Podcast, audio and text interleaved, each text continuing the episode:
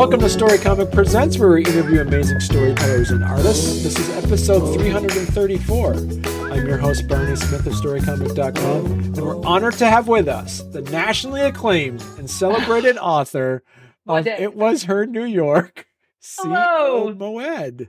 Woo! Hey, here. how's it Thank you so much. It's going really well. It's fun to be Great. here. Welcome, Vermont. Hello, Vermont. I actually know Vermont as a New Yorker who can't figure out where Queens is on a map. I actually do know Vermont. I have family up in, or I had family up in North Hero and friends Okay. in Woodstock, and I visited Barre, Brattleboro at some. And I, mm-hmm. I'm surprised that I know New, Vermont as much as as I do, since I don't really know anything else. Because that's right. Because you're on here. Because you're you just recently, you know, getting your your book published. It was her New York from a Vermont-based publisher, correct? That's right, Rootstock. Hmm. Rootstock Publishing is a traditional and hybrid publisher, and they do fantastic work. Samantha Kolber is the, the publisher, new publisher, um, and it's just one of the best experiences I've had working with a publisher. She's it, and a hybrid relationship actually allows more collaboration and also really like not being in the dark about the publishing process. It's been amazing.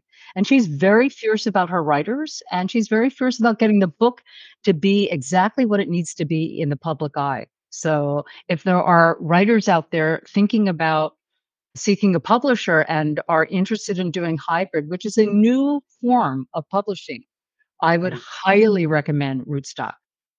And she's she's located in Montpelier.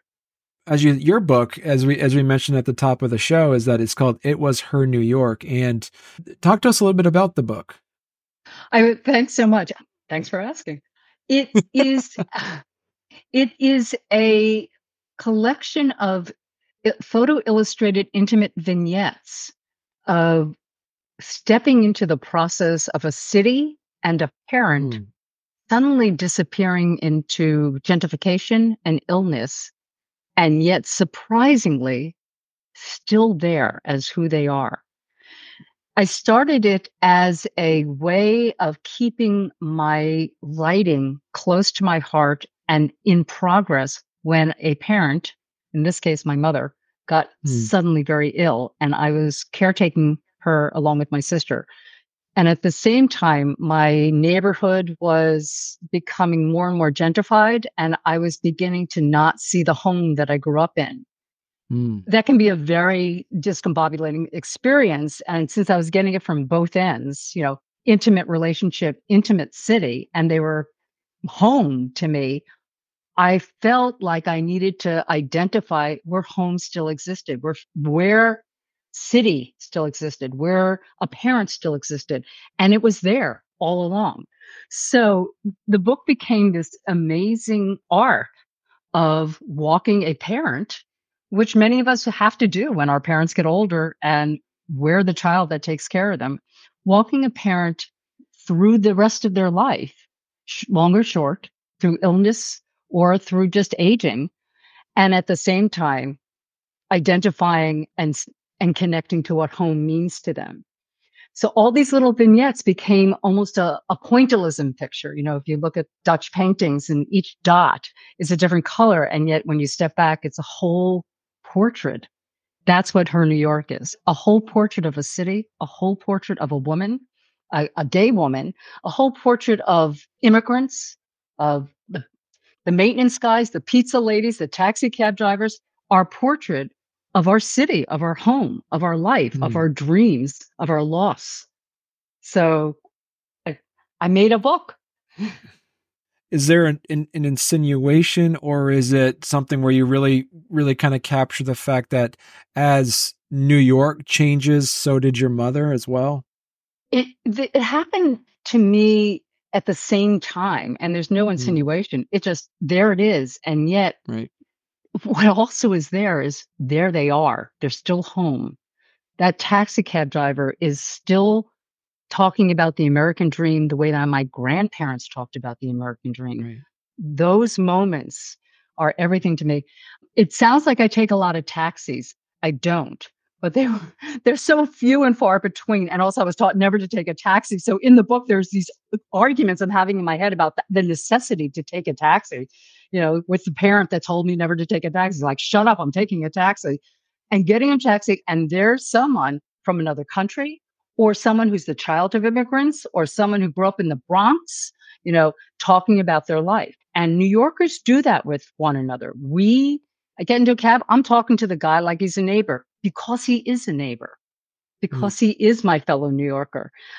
Same thing with meeting my coworkers, you know, and having them as part of my life and sharing story or sharing moments in the day or the nurses that we talked to or the doctors we talked to, the EMS guys that drove us places, the car, I mean, every, the pizza lady, you know, who knew my coworker because we all grew up on the same block. And we didn't, you know, it's these small little beautiful ribbons of connection. So here we are in New York. We're still here. We're still New York City, even though gentrification is changing the, the reality of real estate, changing the reality of affordable housing. We're still here. We're still connected to each other. And I think that's in any community, just New York's a bigger village. Did this story kind of come to you, or is this a story that you wanted to tell for a while now? The story began as these little posts that I would do three times a week. And they did come out of self defense. I was walking back one day from taking care of my mom, and I was walking up Avenue A, which used to be one of the more dangerous avenues, and it no longer is. And that's great. It's great to walk down the street and not think you're going to get mugged. And I passed a kid in a pork pie hat talking to his friend who had a camera and he's in front of a beloved local bodega, a beloved little candy shop, beloved Ray's. And he's going, What's an egg cream? Is there an egg in it? And I thought, I'm going to punch this kid. you know, it's like egg cream is a New York drink. You know, it's like, you, stop it. You know, like do your research about the home you're visiting. I wouldn't go into your home and say, What are what are those bright golf pants you're wearing? you know. So he was like, "What's an egg cream? Is an egg in it? I, you know, tell me what an egg cream is." And I thought, I need to fight for my city. So I began. so, so rather than get an assault charge, I went home and I wrote. You know, it's like use your words, and I began writing about what I was seeing on the street. And three times a week, I would post a story and a photograph because photographs and story are sort of one and the same for me. Mm-hmm. Uh, when I was young, my mom would take me to the Seward Park Library on East Broadway, and she would stick me in front of the Charles Addams cartoon books, and I would. That's that was my story. You know, it's like, oh, look at these. Look, this. Look at this family that looks totally normal to me. The Addams family, or the Family of Man photography collection that came out in the fifties, of all these photographs of the world and of family and of mm. love and of death. I mean, that was that was the story to me. So when I began to actually write, I kept pairing it with image. I kept pairing it with photographs and and what I was seeing on the street. And I did it with a little point and shoot. Now I'm not a photographer. I still can't figure out f stops, but I just did with a little point and shoot. I was like taking pictures. The other thing was I had been videotaping my mom as and putting together a documentary about New York and her and our history or our sort of our portrait. And I, I couldn't hold a camera while I was taking care of her. I couldn't hold a video camera, but I could hold a point and shoot. So I was doing a lot of sort of almost stealth photographs. Not, you know, I just could have, I could hold her hand, I could take care of something, I could feed her, but I could hold that little point and shoot and keep taking photographs of her Mm-hmm. and taking and i could take photographs on the street. If i walked home i always saw something i needed to photograph. So the stories became this amalgamation of, of how i was seeing my home of how i was experiencing my home. And three times a week up went a story. It saved my writing. It documented the process that was very funny at times and very sad at times and also very unique at times because personally as a new yorker i think everything we do is unique so and it became this wonderful collection that i was able to then sculpt a moment for new mm. york Right.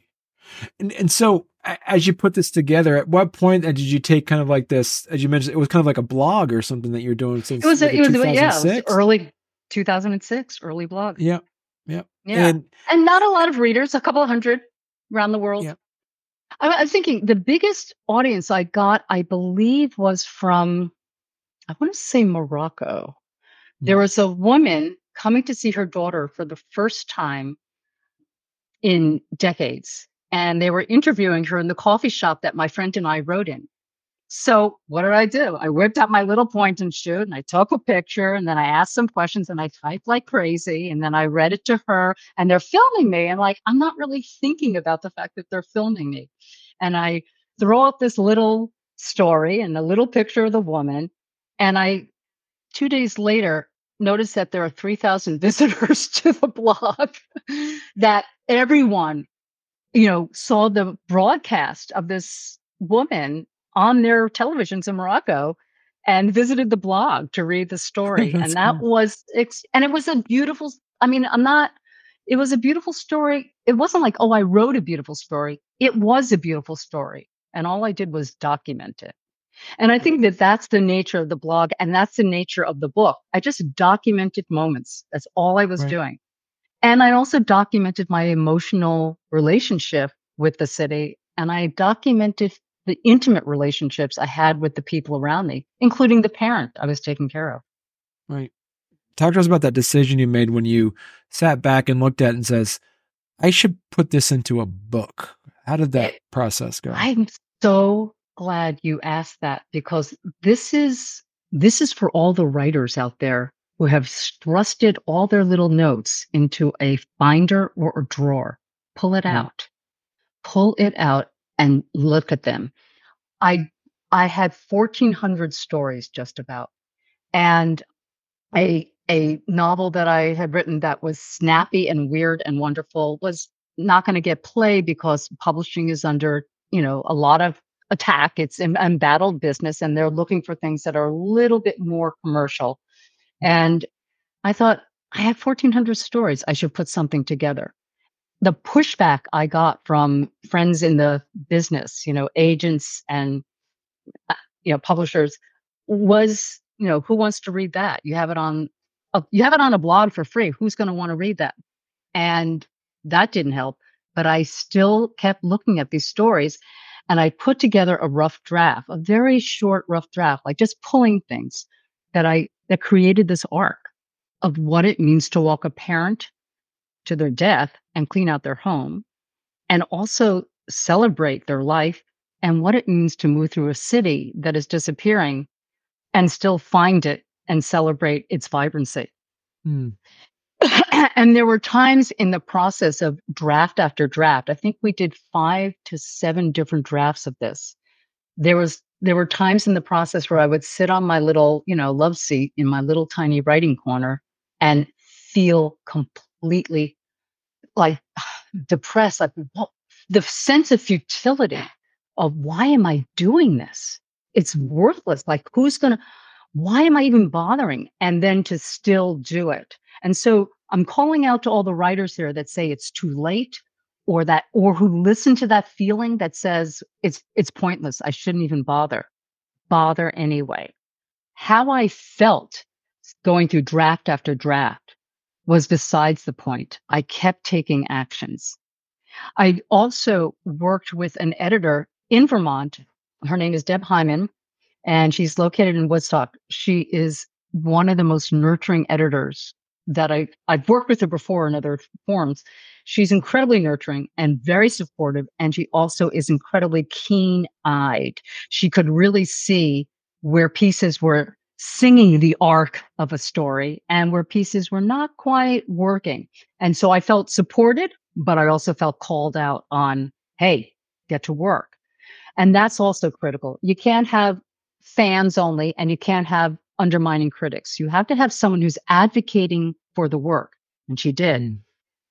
And then I just began to send query letters around again, fighting a, a, a I just, I cannot impress upon you more the sense of futility that I felt constantly while I took action. So I'm really saying this out loud for all the writers out there who have tucked their their heart and soul into dark corners. Pull them out, start honoring them and mm-hmm. fight for their existence and fight against your own futility. I did. And now when I talk about it, it's like, oh, it was so much fun. I, mean, the book makes, I mean, the book makes me laugh. I'm delighted that people are delighted by it. I'm so touched by the response I've gotten. I'm just, I, I walked into several bookstores. I did a, I went cold calling to bookstores in New York City. And in one bookstore, this young woman awesome young woman at Books Are Magic opened up the book and was like, oh man, and starts reading it. And it's like, no, no, no, I have to, I have to read No, no, I, and I walked into another bookstore and the young man was flipping through it and I said, I should put it away. And he goes, I'm not done. I was like, okay. I mean, I turned around and I was like, I'm going to cry. you know, yeah. that, that's the affirmation that fighting through my sense of despair and how pointless this is. Fighting through that really made a difference. Feelings aren't facts. And writers sitting in tiny rooms or painters sitting in their studios or, you know, poets or sculptors, whatever our medium is, we're alone in the moment of creation. And it really does feel like, what is the point? And that's where I have to make the road by walking. And I've been saying that a lot lately. I'm going to make the road by walking. And it's a sticky right in front of my desk, right above my computer monitor. Walk, make the road by walking. And I, that's what I had to do to keep that moment. I've, I got 1400 stories. Why don't I do something with it? Mm-hmm. Motivation may have come out of, I got to do something before I die, but it was the discipline of working no matter how I felt, that really created the book. These how did you able to choose which stories that you're going to actually utilize in your book? I think it's a little bit like composing music. Right. I mean, which I, which is an ironic thing to say since I was raised under my mother's piano, and you know, and I was being ear trained and given theory lessons and practicing the piano. I think by the time I was three, four, Four o'clock, I was at the piano. Four, four, eight, I'm sorry, four o'clock. Four years old, I was at the piano. Three years old, I was doing theory and, and ear training. So m- the way I move through anything is very based, it's based in music. So to me, it was reading the stories and almost hearing the music of each story and how it created a moment in a piece. It's musical. What's the rhythm? there were some pieces that I felt really attached to. I just, these got to be in here. And I was just finding the right place for them. Where are they in harmony with the piece before and with the piece after? So it became a musical process for me. It really was composing a symphony or a symphony of a lot of stories. so, who is the main character in this book? Is it the city of New York or is it your mother?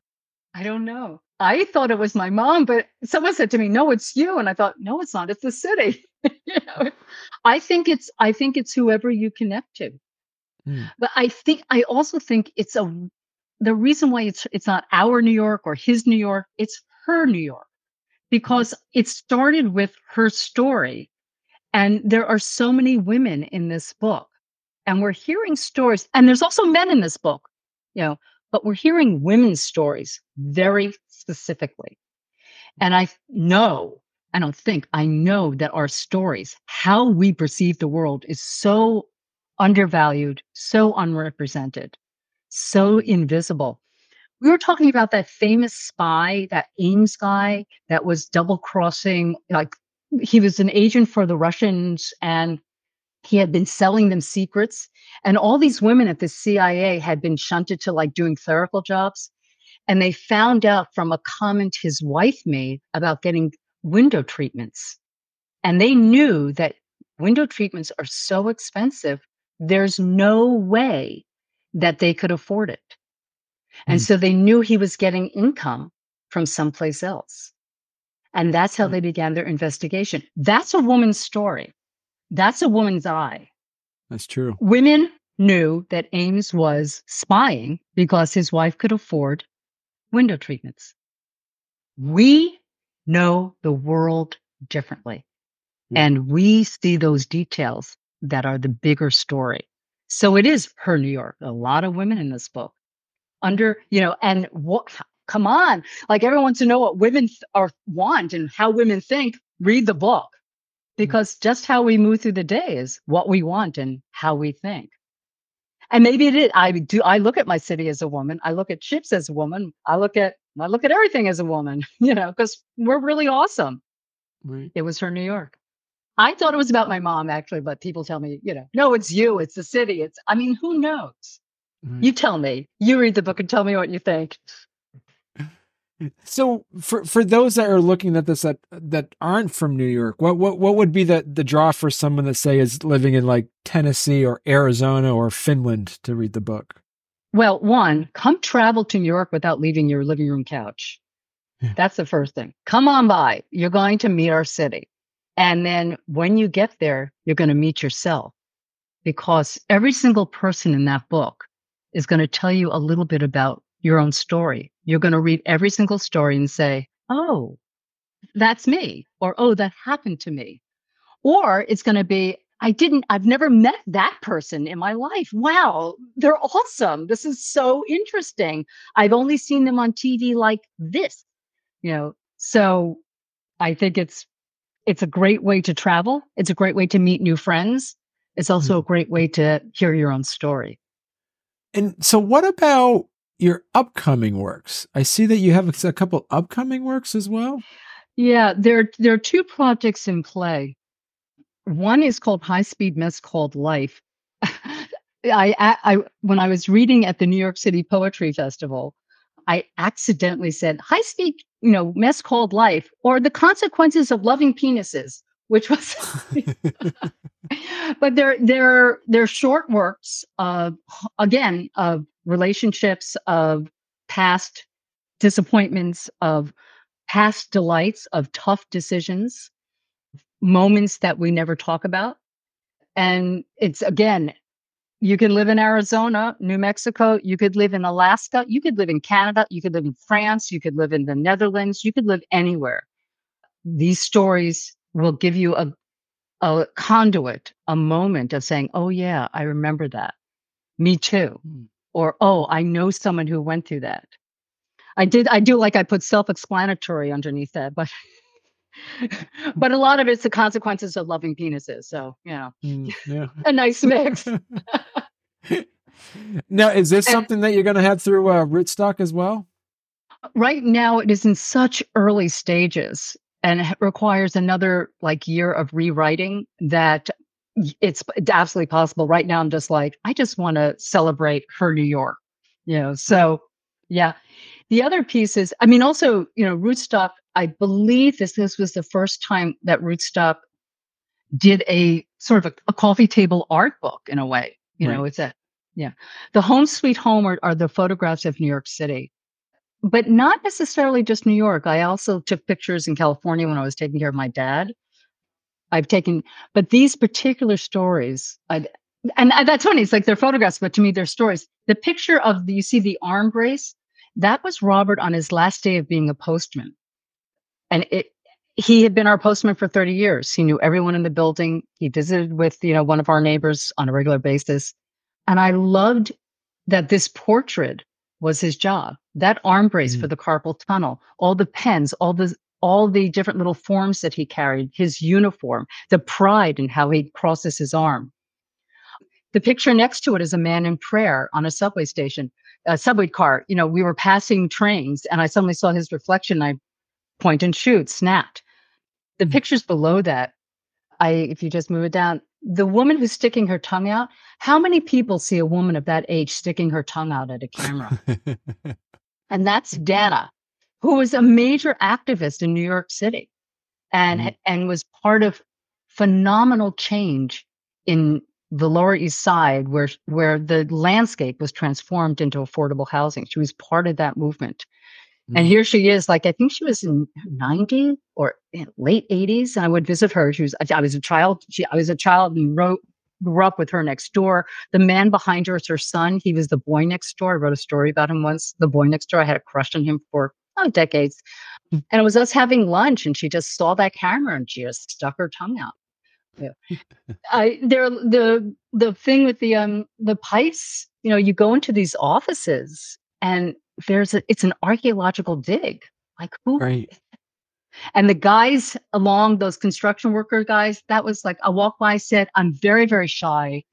And I don't, I tend to have a hard time asking people on the street if I can take their picture.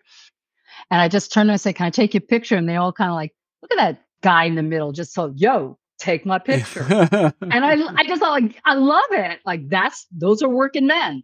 Take my right. picture. We're having lunch, working. And they all have a different expression. They're all laughing. They're all experiencing that moment different, but he's in his t-shirt going, yo, take my picture. Go ahead. so these are like this is these are visual moments. The man talking to the hospital bed is my father in California. And I just one is he's in a hospital room that has windows like that. I mean, it's so right. pretty. And it's a it's a private room. And he's he's just making sure he has everything. It was a moment of him saying goodbye to that hospital bed. But I thought it was I did, it fascinated me. Right. So they're they're just moments, they're little stories. This is the Essex Street Market before they moved to the fancy Essex Street Market. This is the barber, and this is his wall. And I came in, I said, I know you're moving. Can I take a picture? Here's my card. He's looking at my card, and I just I just love that that was he he and his father were in that space for decades. When the new Essex Street Market opened, I went in and he had a new space, not as packed with clocks, and he said it was okay. You know, it's it's a process of leaving home and setting up new home. It was a, a little bit of a diaspora, just one block north, in a new home, and that's another oh, one wow. of my uh, right. another one of my favorite pictures of New York City.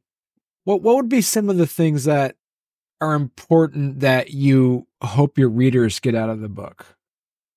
I love that question. I want us to say everything. And then now let's say what everything is. One is to feel their heart and soul about someone they love, hmm. whoever that person is. In this book, I lost love. You know, the person I was supposed to marry left me. So there was a loss of love. There was that sense of grieving. At the same time, there was a loss of my own life because I was suddenly taking care of somebody, you know, very hands on, having to be available and having to direct all that emotional energy. And in that action, receiving so much. Mm-hmm. The process of taking care of a parent is not a Hallmark card and it ain't a Disney movie. It's real life and you do it. And I think anyone taking care of anybody, you know, even a mother taking care of a small child, there is that kind of like you become a vending machine for what the situation demands. And yet you're still a human being going through a thousand million moments of your own life. So mm-hmm. immediately people will step into this book and experience the process of what it means to love and what it means to lose love and what it means to care. At the same time, we're surrounded by people who are working tough jobs and we, we forget to, we, we forget they're people. So the book is filled with those people. They're filled with the pizza lady and the EMS crowd and the doctor and the nurse and the radiologist because we spend a lot of time in hospitals and a lot of times in doctors' offices. There's the taxi cab driver, the you know the guy that runs the car service. There's the there's the people on the street. There the there's the ping pong kid, you know, waiting to play ping pong. Every single one of them my coworkers who were so amazing to work with. Every single one of us had dreams, had family, had challenges, had, you know, disappointments. And when you step into the book, it's like remembering that you're part of the human race mm. and being affirmed in your own story. And then also feeling that it's possible to have love and hope, no matter how sad or despairing it is. The, my mother died, I think around 5:30 a.m. in the morning.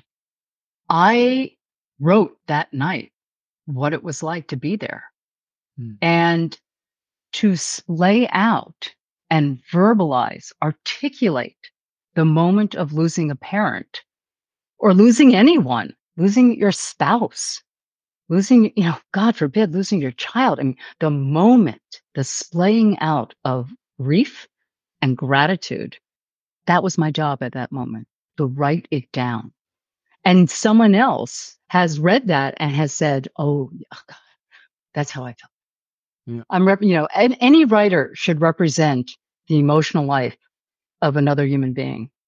And if I'm lucky, or if you're lucky, if any of us are lucky, we get to share that with a lot of people. Mm. Well, listen, so congratulations, C.O., for getting your book published. And, Thank you so much. And, and I'm really excited to have you come back on the show to talk about your other books when they come out too. I will definitely let you know. I'll I'll be calling you up saying, "Put your kids to bed and get them to brush their teeth. Have I got a book for you?"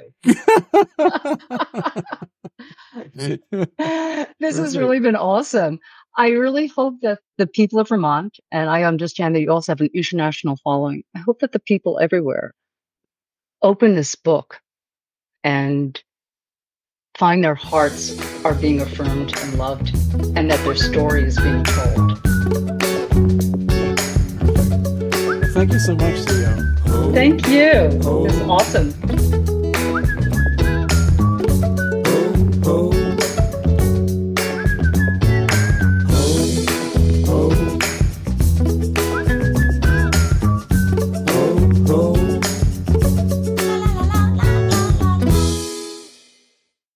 And so, so as we said, the title of the book that that the title of the book that I was was going to say is I'm trying to think of the fact that I'm going to edit this part out. This is the great thing, Sue. I can just edit things out. Oh, later. edit away. I'm being because so it makes me sound so. Sm- you know, I'm a New Yorker, and to not say a four-letter word with an ing at the end is is very thoughtful of me. I'm like, don't say the words.